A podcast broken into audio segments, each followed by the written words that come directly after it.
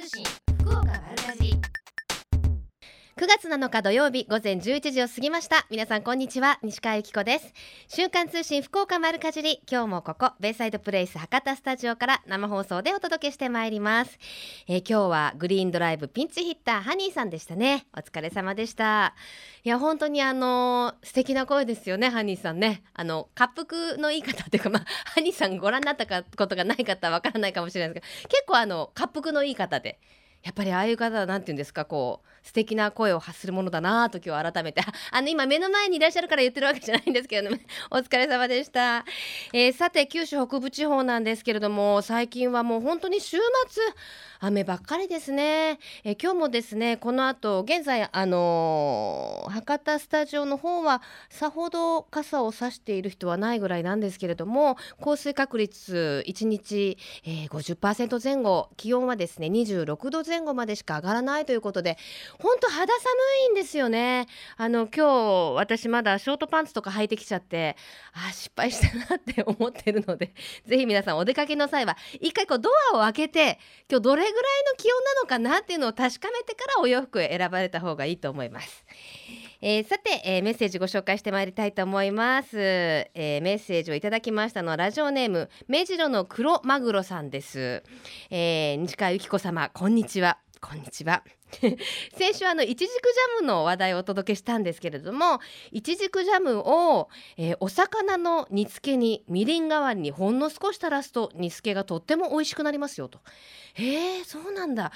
え、魚の癖をすべて消すと逆に美味しくなくなるのでほんの少しだけ入れてくださいと。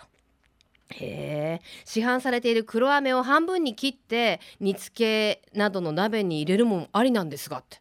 いちじくジャムだと醤油味がほんのり甘く複雑になってグッドですよと。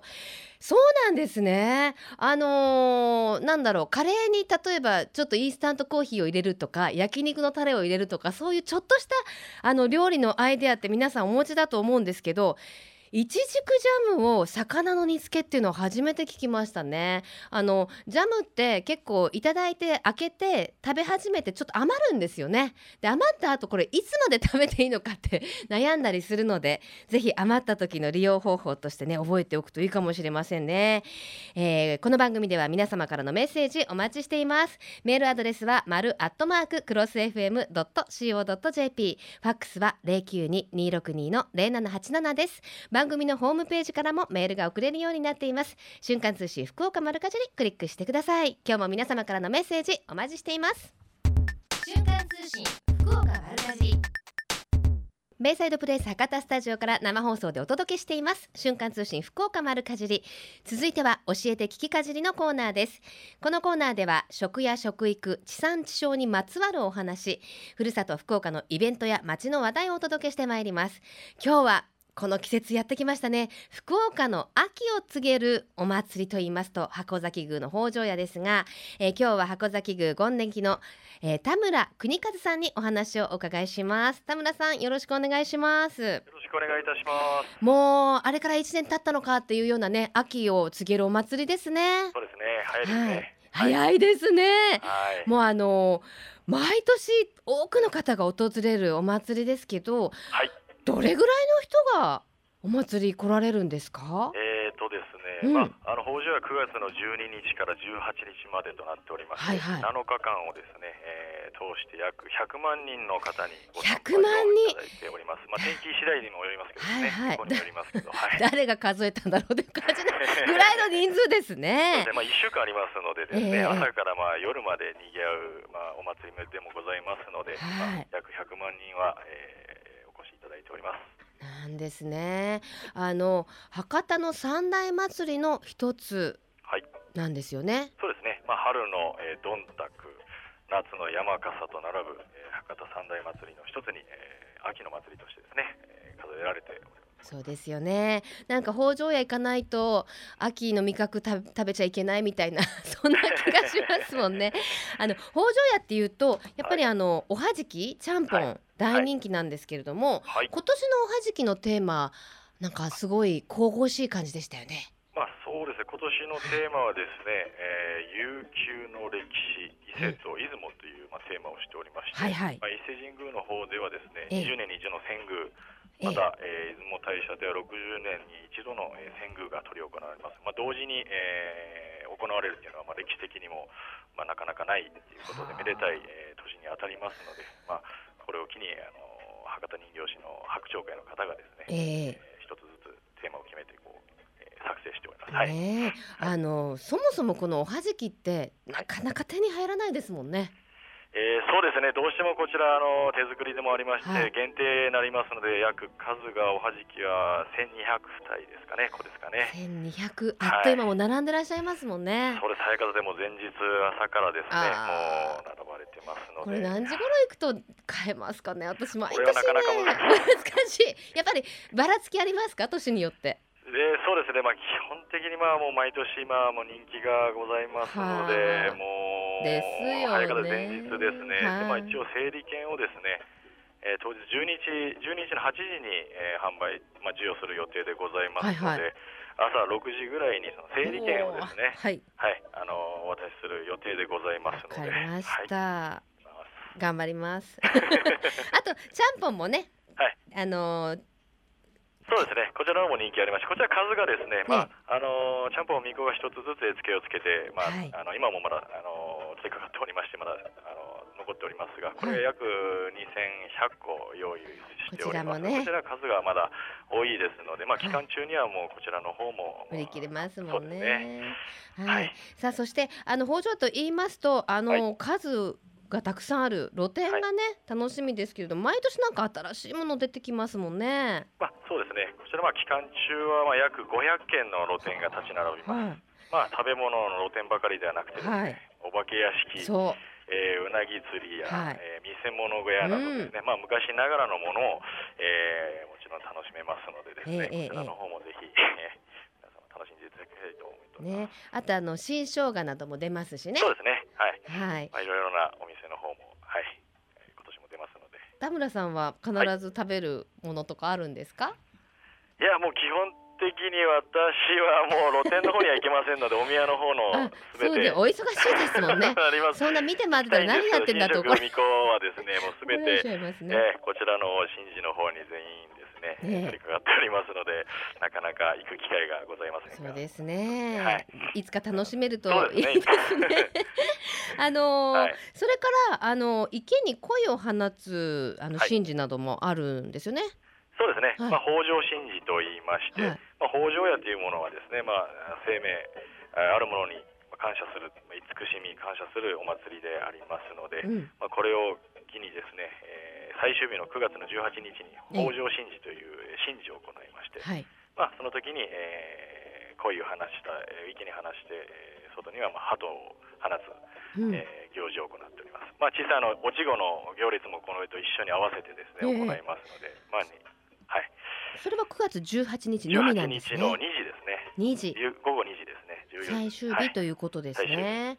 はい、あの、御人公なども見どころの一つと聞いております。そうなんです。御人公はですね、え今年が2年に一度の御人公おみこし行列の年にあたりますので、えまあお神様を乗せた3基の、えー、おみこしを中心に神職並び氏子さんたちがですね、はいはい、約600名で、えー、街を練り歩く、えー、神事でございます。こちらの方今準備の方を取り掛かって、まあ、張り切っております。はい、そうなんです。それは、ね、あの毎日見られるわけではない？これはですね、あのお下りと言いまして、お宮を出発するお下りが12日の6時出発します、はいはい、午後ですね。午後、はい。はい、で、14日の7時に今度、おのぼりと言いまして、最後にお宮に帰ってくる行事が、これが、えー、午後の7時に執り行いますので。まあ、こちらの方もなかなか見れないかと思いますので、そうですね、ご覧いただきたいと。はい。じゃあ時間をチェックして12日の午後6時からと、はい、14日の午後。の午後7時から、はい、ということですね。まあ馬とか6頭とかですね、うんうん、いろんなさまざまなあのものも、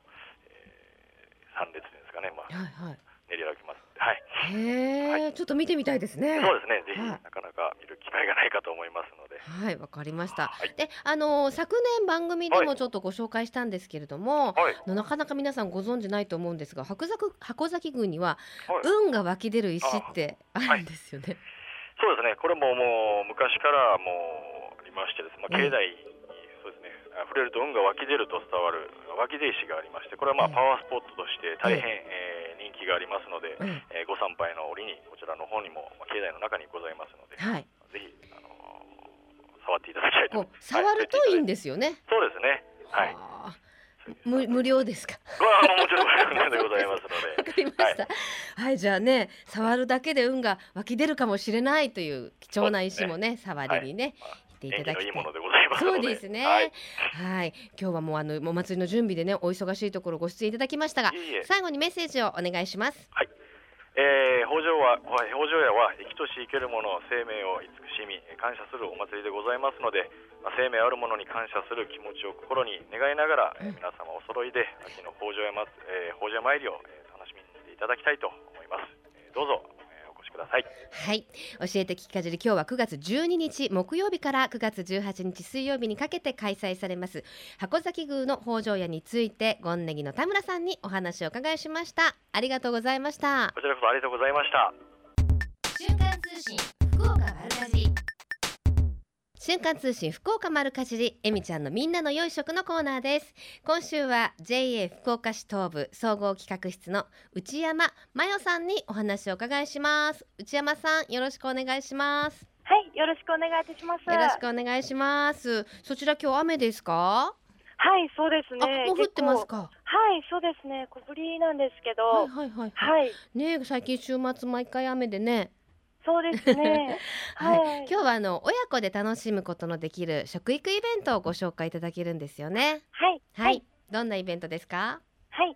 えー、親子ふれあい食育フェスタ with アビスパ福岡というイベントなんですけれども、はい、福岡市東区博多区にお住まいで、うん、幼稚園保育園の年長さんから小学生3年生までの親子を対象にした、えー、食と脳を楽しく学べるイベント等で、はい、えー、今回5回目の開催となります。へえ、アビスパウィズアビスカパ ウィズアビスパ福岡っていうからにはね、はい、あの具体的にはどんなことするんですか？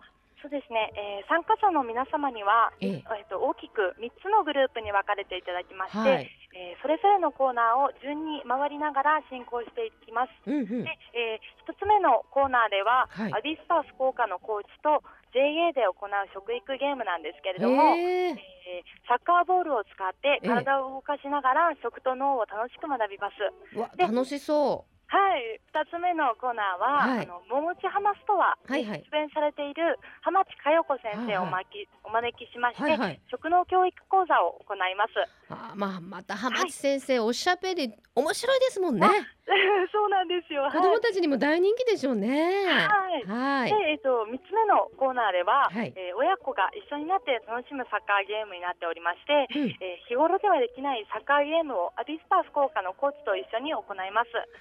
はい、で、えっと、最後、お昼頃には、ええー、地元のお野菜を使った JA 特製ポトフと、国産米粉を使ったもちもちミルクパンを召し上がっていただきたいと思います。わお、お昼ご飯まで出ちゃうんですね。はい。わあ、楽しそうですね。これあの子供が楽しいのはもちろんですけれども、はいはい、お母さんたちも大興奮でしょ？う。そうですね。はい、ありがたく、はい、喜んでいただいております。はい。え、これあのー、先ほど、はい、博多区東区博多区にお住まいの幼稚園、はい、保育園の年長組から小学校3年生までの親子ということですけれども、はいはい、えー、まだまだ参加できそうですか？あそうですね。あの今現在、たくさんの方にお申し込みをしていただいているんですけれども、まだあの少しだけあの余裕がありますので、うん、お申し込みをお待ちしております。あそうなんですね、わかりました、はい、えー、では、開催の日時など、詳しいことお願いします。はい、えー、9月28日土曜日の9時15分から謎にありますガンノスレクリエーションセンターで行います。はい。このガンノスレクリエーションセンターってむちゃくちゃ広いんですよね。そうなんですよね。野球場と、はい、サッカー場が一緒になっておりますので、はい、じゃあ9月28日の土曜日午前19時15分から午後1時までのイベントということで、はい、ガンノスレクリエーション球技場 B はい、これ B っていうのを覚えとかなきゃ迷っちゃいますね。はい、お申し込み方法はどうなってますか？はい、えー、お申し込みに関しましては、私ども JA 福岡市東部のファックス、または各支店窓口にも、あのー、にて受付をしておりまして、はい、えー、詳しくはホームページに掲載しておりますので、ご覧になってぜひお申し込みをお願いしたいと思います。はい、わかりました。今年で5回目ということですけれども、はい、これまでどんな様子でした？あそうですね、このイベントはあの先ほど言ったように親子で参加のイベントですので、うん、子どもさんはもちろんなんですけれども、はい、親子さんもあのとっても笑顔で参加してもらっていまして、ええ、毎年あの終わった後にアンケートの方ご記入をお願いしているんですけれども、えありがたいことにすべてのコーナーで8割以上の方が満足したというアンケート結果をいただいております。ね、あのアビスパ福岡のまあ監督さんとかやっぱ選手もい。らっしゃるんですかね？はい、あ、えっとその時はですね選手はあのいないんですけれども、ええ、はい。でも監督さんがい。らっしゃるわけですよね。はい、はい、じゃあのサッカー選手になりたい子どもたちとかもね、ぜひ、あ、そうですね、はい、来ていただけると嬉しいですね。教室っていう感じであの直接、うんうん、アジスタ福岡のコーチと一緒にあの楽しんでただけるので、はい、そうですね。しかもあのそのお昼ご飯のお野菜を使った特製ポトフっていうのは気になりますね。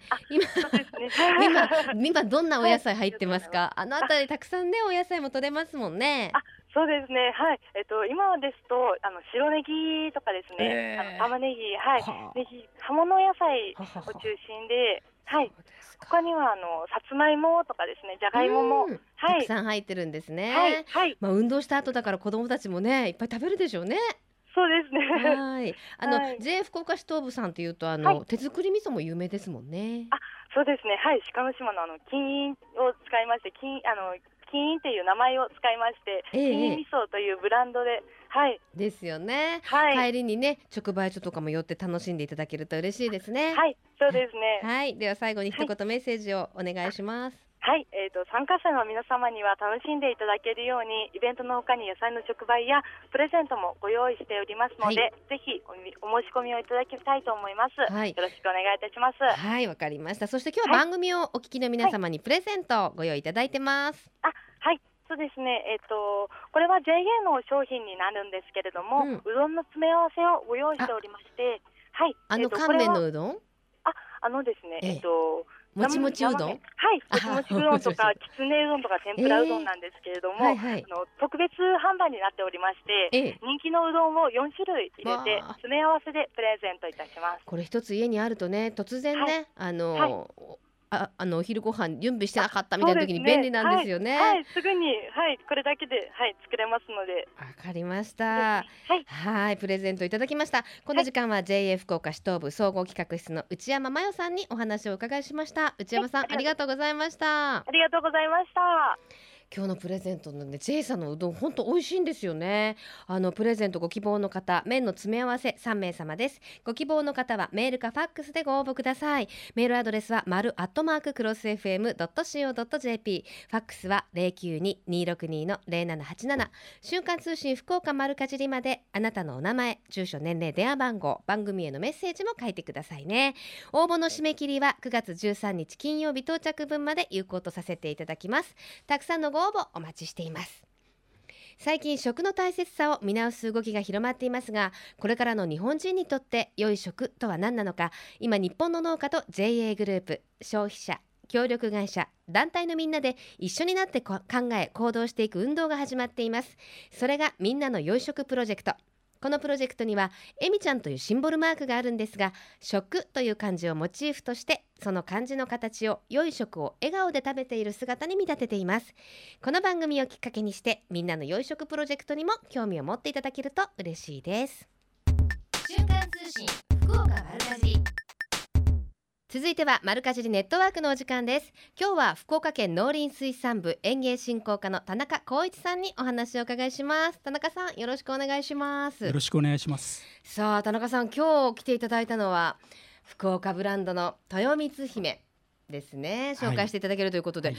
もうすごい認知度上がってきたんじゃないですか？豊光姫。そうですね。はい結構あの福岡県だけなく全国的にもですね。はい、ですよね。はい、はい、改めてご紹介いただけますか？はい。はい、えー、豊光姫はですね、ええー、福岡県の農業総合試験場で生まれたいちじくの、えー、新しい品種です。はい。とっっても甘くてですね、はい、果肉は肉厚で滑らかな食感が特徴なんですよ。うん、えー、その味は一口食べたらですね、えー、わかると思います。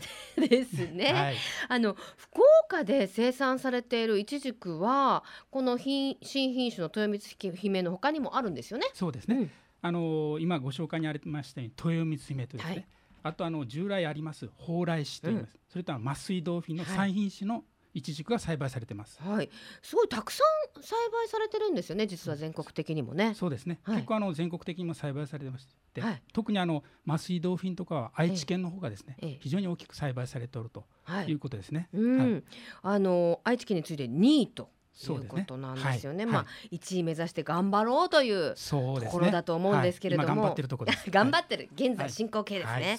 はい、県内ではどのあたりで作られてますか？あの一番多いのはですね、あの一軸としては行橋が一番多くて、うんうん、次に朝倉と久留米と。やめとなっています、うん、はい、あのいちじくを栽培するのにねいろんなあのご苦労もあるんですけれども具体的にはどうやって栽培されていきます？そうですね。あの栽培方法としてはですねえまずあのハウスの中で暖房を耐えて栽培する加温栽培、それとあのえー、ハウスの中ですね加温をしないで栽培する無加温栽培と、うん、それとあのもう一つが施設をしないですね、はい、露地栽培で行われています。あ、はい、そうなんですね、はい、一口にイチジクって言ってもいろんな栽培方法があるんですね。そうですね。はい、そのいろんなねご苦労もあって生まれた豊光姫ですけれども。はい。なんで豊光姫という名前だったんですか？よく聞かれますよね。はい。あのーこの豊光姫というのはですね開発したですね、ええ、福岡県の農業創業試験所の豊前分所の地名の豊か豊とですね蜜のように甘いイチジクとこれということで命名されました。まあ断蜜さんから来たわけじゃないですよね。まあその当時断蜜さんいないかいなかったですね。そうかそうか。こちらが先、ね、なるほど。豊前のあれなんですね。豊っていう字から来てるわけですね。はい、でイチジクってあの本当にあの女性が特に好きな方多いんですけれども、ね、あのとっても体にもいい成分もねたくさん含まれてますよね。そうですね。うん、あのイチジクに多く含まれています成分はですね。食物繊維や消化酵素を助けですね、便秘を改善する効果があると言われてます。はい、タンパク質分解酵素がありますよね。うんうんうんですよね。だからお肉とかと一緒にね、あのするとお肉も柔らかくなったりとかっていうのもありますもんね。ねはい、はい、さあ今もうねスーパーなどでもあの一軸出回ってますけども、はい、いつ頃まで楽しめますか？えー、大体ですね。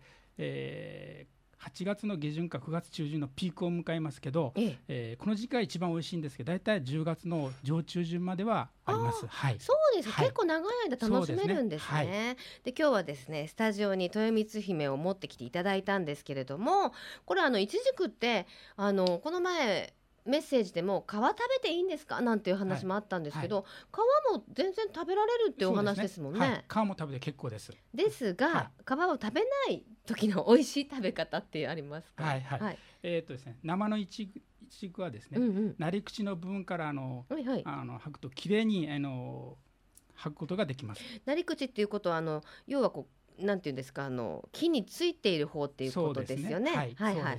ここからあえー、こうやって剥くと綺麗にここからですね、はい、剥くと、ね、あ本当ですね。つるんと剥けるんですね、はい、で今日はこれ何ですか？スプーン持ってきてもらいました、ね、はいはいはい。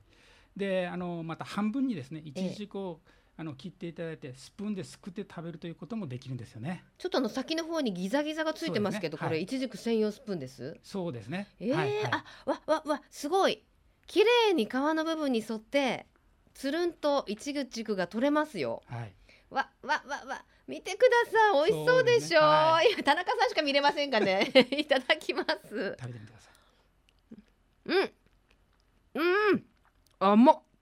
甘甘いですね、はい、しかもなんだろう。すごいねっとりしてますね。味が乗ってきてるんですかね。ね、今からが本当に食べ頃の時期、ね、甘っ、はい、うんこれもう口に入れるとあの白い部分と中のプチプチの部分が、はい、なんかもうジャムみたいになってますね。そうですね。もうジャムにしてないのにジャムのようにとろっとしてます。わ、ね、美味しいですね、はい、しかしこのスプーン便利ですね。そうですね。はい。これどこで売ってるんですか？それはあの一応フルーツステーションの中でですね。ええ、あの一軸のえー、生化を買っていただいた方に抽選で1000名の方にですね、あのしてやるということで、今まだあの十分ありますので、ぜひフルーツステーションを行って。はいわかりました。じゃあそのフルーツステーションのご紹介お願いできますか、はい。そうですね。はい、あのフルーツステーションはですね、ええ。ー、8月23日からですね、ええ、10月の6日までですね、うん、天神イムズの地下1階のイベントスペースで開設しています。はい、ステーションでは豊光目の生の果実やですね、カットフルーツ、タルトを販売しています。はい、あの私もタルトもいただいたんですけど、はい、こんなに入れていいのかっていうぐらいてんこ盛りにいちじくが乗ってて、はい、あれでおいくらでしたっけ？そうですね。大体あのタルトでは1ピースですかね、はい、600円ですね。ねでもあの600円って聞くとねちょっとお高いかなと思うかもしれませんが、はいはい、見ていただくとそうです、ね、あこれはっていうぐらいもりもりに乗ってますもんね。はい、で下の部分がちょっとチョコレートですかね。そうですね。あのいちじくってチョコレートによく合いますもんね。はい。さらにこのあの豊光姫なんですけれども、あの強力なる助っ人が応援してくださってるんですよね。そうですね。あの地元のですね、リンクという、あのアイドルグループ？ですねアイドルグループありまして、はい、豊光のいろいろな面でですね、うん、PR してもらうためにですね、えー、応援豊光応援隊にですね就任していただいております、うん、リンクはですね2011年にデビューした九州発のアイドルグループで、うん、九州を現金することを目標にですね、ねイベントの出演や募金活動を積極的にやっておられます。わかりました、はい、でもねいちじくっていうとなかなかその手が汚れるとかね食べにくいなんていうイメージもあるフルーツとお聞きしてますけれどもどうですか？その皆さんにメッセージなどは。そうですね、はい、まあいちじくについてですね、なかなかあのえ見た目ですね、はい、あの若い人たちがなかなかとっつきにくいあ。の果物と思いますけど、ええ、いろんな先ほど言いましたようにですね、はい、あの健康に美容にもいい、あの成分も含んでおりますのでぜひですね特に若い世代の人たちにですねえ食べていただくようにお願いしたいと思います。この先日そういえばあのアイドルグループといえばあの HKT の指原莉乃さんにお会いしたら、はい、いちじく大好きって言ってましたあそうですか。ちょっとそれは送らない感じ。いやいやいや。ねあの若い世代にもね、ね、ぜひ皆さん食べていただいてやっぱりこう、はい、お通じが良くなったりねそうですね。するっていうのはね本当に嬉しいですもんね、はい、ぜひたくさんの方に召し上がっていただきたいと思います、はい、えフルーツステーションいつまででしたっけ？フルーツステーションはですね、はい、えー、10月の6日まで、えー10月の6日までですね。はい、はい、ぜひいちくといちじくとともに楽しんでいただきたいと思います。はい、えー、マルカルジリネットワークこの時間は福岡県農林水産部園芸振興課の田中さんにお越しいただきました。ありがとうございました。ありがとうございました。瞬間通信福岡マルカジベイサイドプレイス博多スタジオから生放送でお送りしています。瞬間通信福岡丸かじり福岡のよかろうもんのコーナーです。この時間は毎週ゲストをお迎えいたしまして福岡県のブランド農林水産物をご紹介してまいります。今週のゲストは福岡県柿園芸連合会事務局長の川原洋二さんです。川原さんよろしくお願いします、はい、よろしくお願いいたします。あの週末はね最近は雨ばっかりですけれども、はい、そうですね。ねおお花にとってもちょっと降りすぎじゃないですか？大丈夫ですか？まあ大抵のお花はですね、うん、えー、温室の中で栽培されてるんで、ええ、雨そのものはさして影響はないんですが、はいはい。うん、実はこの曇り空っていうのがあの問題になってくるんですね。逆にですね。はい、太陽光線がないと、うん、せっかくつけたつぼみが途中で落ちちゃったりとか。はあ、いうことになってそっかそっか。ハウスの中もね透明というか太陽光がこう入るようになってますもんね。はい、そうなんですよ。あそうなんですね。えー、さあ今日のご紹介いただくお花は？はいトルコギキョウをお持ちしました。トルコギキョウこれはもうあの皆さんも一度は目にしたことあるしあーってねそうですね。人気の花ですよね。かなり、えー、今福岡県内でもですね、はいはい、あの作付け生産量、はい、お年々増えてきてる品目の一つでして、なんか全国でも多いんですって、はい、生産量。第三位ですね。素晴らしい、はい、そうなんですね、えー、長野県と熊本県に次いで全国第三位。はい。へえ。あのー、ほぼ一年見るような気がするんですけれども、はい、旬の時期ってあるんですか？えっとですね自然開花ですね、えー、自然条件のまんまで咲かせると大体7月があまあ先々月ですね、えええー、7月から8月上旬あたりが最も、えー、あの生産量というか流通量が、うんうんうんあ増えてくる時期であります。暑い季節に流通するそうなんです。夏の花なんですね。これ。あ、だからですかね。意外とのトリコキキョウって持ちが良くないですか？はい。夏大抵の花はですね、えー、あの花持ちにやっぱ問題が出てくるんですが、うん、その中でもこのトルコギキョウは、えー、あの花持ちがいい方です。ですよね。はい、あのうまくすると2週間とかそうですね。あの比較的夏場でも涼しい部屋とかで管理していただければ2週間ぐらいはですね、ね、はい十分いけます、ね、もうこれだけぐっと気温が下がると持ちそうですね、はい、はい、やっと花持ちがよくですね。本当ですね。あのー、今日はスタジオにいくつかのそのトルコキキョウを持ってきていただいたんですけど、はい、こんなに色 あるんですね、まあ、今日お持ちしたのはですね、ごくごくほんの一部ですこれ一部ですか？もっといろんなあの咲き方それから色ですね、うん、あのがございます。あのこの白っぽいっていうんですか？ちょっとグリーンがかった、はい、あのきなりの花というんでしょうかね、はい、この色の花は。これはよくあのブライダルなどでもねそうですね。見かけますよね。多いですね。これからちょうどブライダルシーズンにも入ってきますので、うん、非常に引き合いが強くなる色ですね、ウェディングドレスにも映えますし、あの日本人のちょっとあなんていうんですよ黄色っぽい肌っていうか合うんですよね、うん、色彩的にもすごくあの花嫁さんが映える色だなという気がしますけれどもね、はい、はい、その他にピンク、はい、これでもなんかあの一口にピンクって言ってもちょっとあの薄いピンクからなんて言うんでしょうこの濃いめのピンクまでいろいろありますね。グラデーションがいろいろとですね。はい。入ってます。これ同じ色色というか品種になるんですか？そうですもちろんそうですけど。じゃあもう同じその品種の中でもこのグラデーション楽しむことができるんですね。はい。あのー、トルコギキョウはですね、うん、えー、茎一本に対して花が三輪とか四輪ついてますので。うんうんえー、その例えば4輪ついてれば、はい、それが一斉に同時に咲くことはないです、はいはい、順番に咲いてくるんであの若いやつほど色がちょっと出てませんけども、うん、あの最も色が出てるのが一番最初に咲いたなるほど。あいっぺんに咲かないからずっと楽しめるっていうのもありますよね。ね。はい、あじゃあの家で管理する時は咲き切ってしまったものはもう切っていくのが、はい、あの切っていただいて残りのやつを楽しんでいただければと。あうまく長く持たせるコツなどありますか、えー、そうですね。まあもう基本にはなりますけども、やっぱ水替えですね、うん、はい、お水はたっぷりこれはたっぷりあげていただいた方がいいですね。でもあの茎の感じも例えばその菊とかみたいにねあのぬめりが少ないというかこれは出にくい方です出にくい方ですよね、はい、まあ毎日変えた方ができればいい、ということですね。そしてちょっと今日は面白いこのこれは何ですか、はい、いやこれもトルコ企業なんですけども、はあ、まああのパッと見はですね、えー、えー、茶色ブラウンなんですけども、えーうん、横から見ていただくとピンクも入ってるしグリーンも入ってるというなかなか花びらの裏側って見られないんですけど、えー、えー、これは比較的面白い満開にはなってない状態なんで、えー、こういう色も楽しめますよと。あのなんて言うんでしょう本当ピンクですね。はい間違いなくピンクです。ピンクで外側はねちょっとグリーンがかってもいるんですよ。はい。そして中は茶色なそうなん 私のボキャブラリーのなさ。すいません。後で写真載せときますね。でも綺麗なグリーンもあるじゃないですか。これはどういうことですか？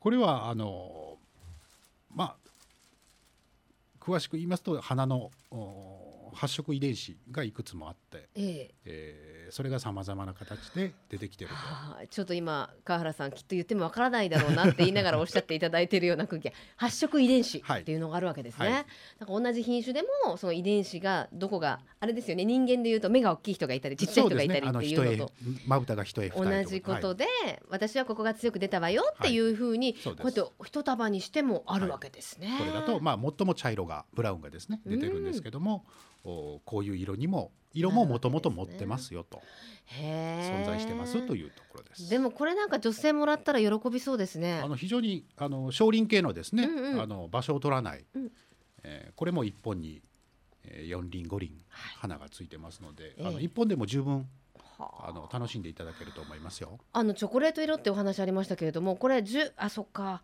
トルコギキョウは10月ぐらいまでなんですね。でもこれバレンタインシーズンとかにあったらすごいチョコレート色なんで。そうですね。本当はいいんですけども、うん、なかなかこの年明けの2月、うん、もちろん最も日照がない、はい、時期にこのトルコギキョウを栽培するというのはなかなかやっぱ難しいんですね、ね、県内では、はい、なるほど。県内では、えー、どのあたりでたくさん作られています、ね、そうですね。最も多いのはあの糸島市ですね、うんうん、えー、それからあ筑後の方になります。添田町、はい、そして宮若市と、まあ、こういったところがですね、うん、県内では主な産地ということになってます。じゃああの糸さいさいとかに行った時とかに、はい、ボンとバケツに入って売られてるような感じですかね。必ずあるはずです。そうですか、はい、ぜひねあの皆さんも注目してね、トルコキキョウお家に飾っていただきたいと思います、はい、さあそして今週もプレゼントあのちょっと夏場はね、はい、あのいつも川原さんにプレゼントをね無理やりいただいてるんですけど 夏場ちょっとあの傷みやすいということでお休みしてたんですけど、はい、どうですか？今日ぐらいのお天気ぐらいからちょっとプレゼント再開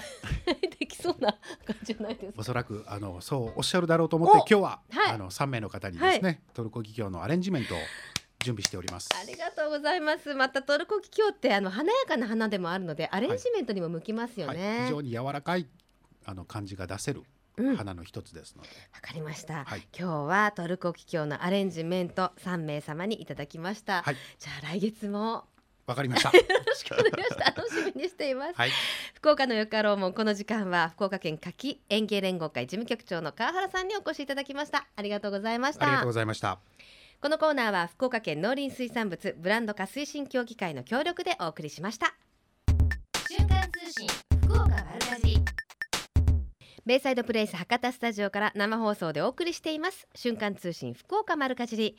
今週のプレゼントは2つありますね。JA 福岡市東部からいただきましたよ。麺の詰め合わせあの JA さんのもちもちうどんなど、えー、いろいろなうどんなどの詰め合わせですね。3名様に差し上げます。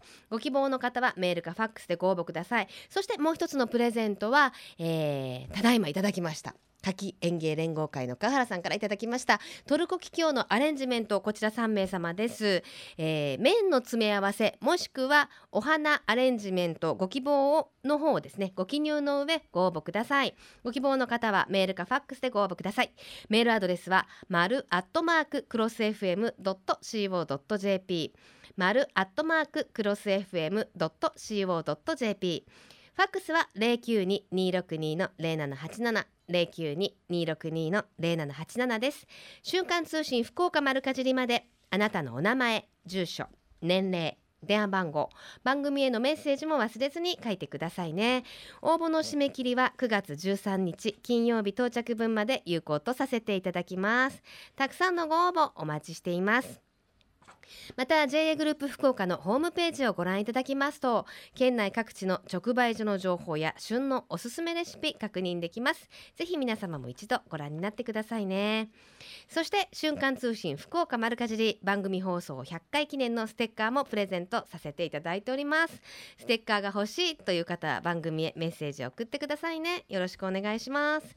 ではここで皆様からいただきましたメッセージをご紹介してまいりましょう。ラジオネームマリーゴールドさんです。いつもありがとうございます。西川さんこんにちは。こんにちは。日差しも弱まり秋めいてきた今日この頃。いいですね。先日ファーアイテムを首周りに巻きつけている女性を見かけました。えもう？かと思えば女乱暴のような 女乱暴。ノースリーブを着た女性もいたりしてこの季節何を着ればいいのか悩みます。着る服がないと。本当ですよね。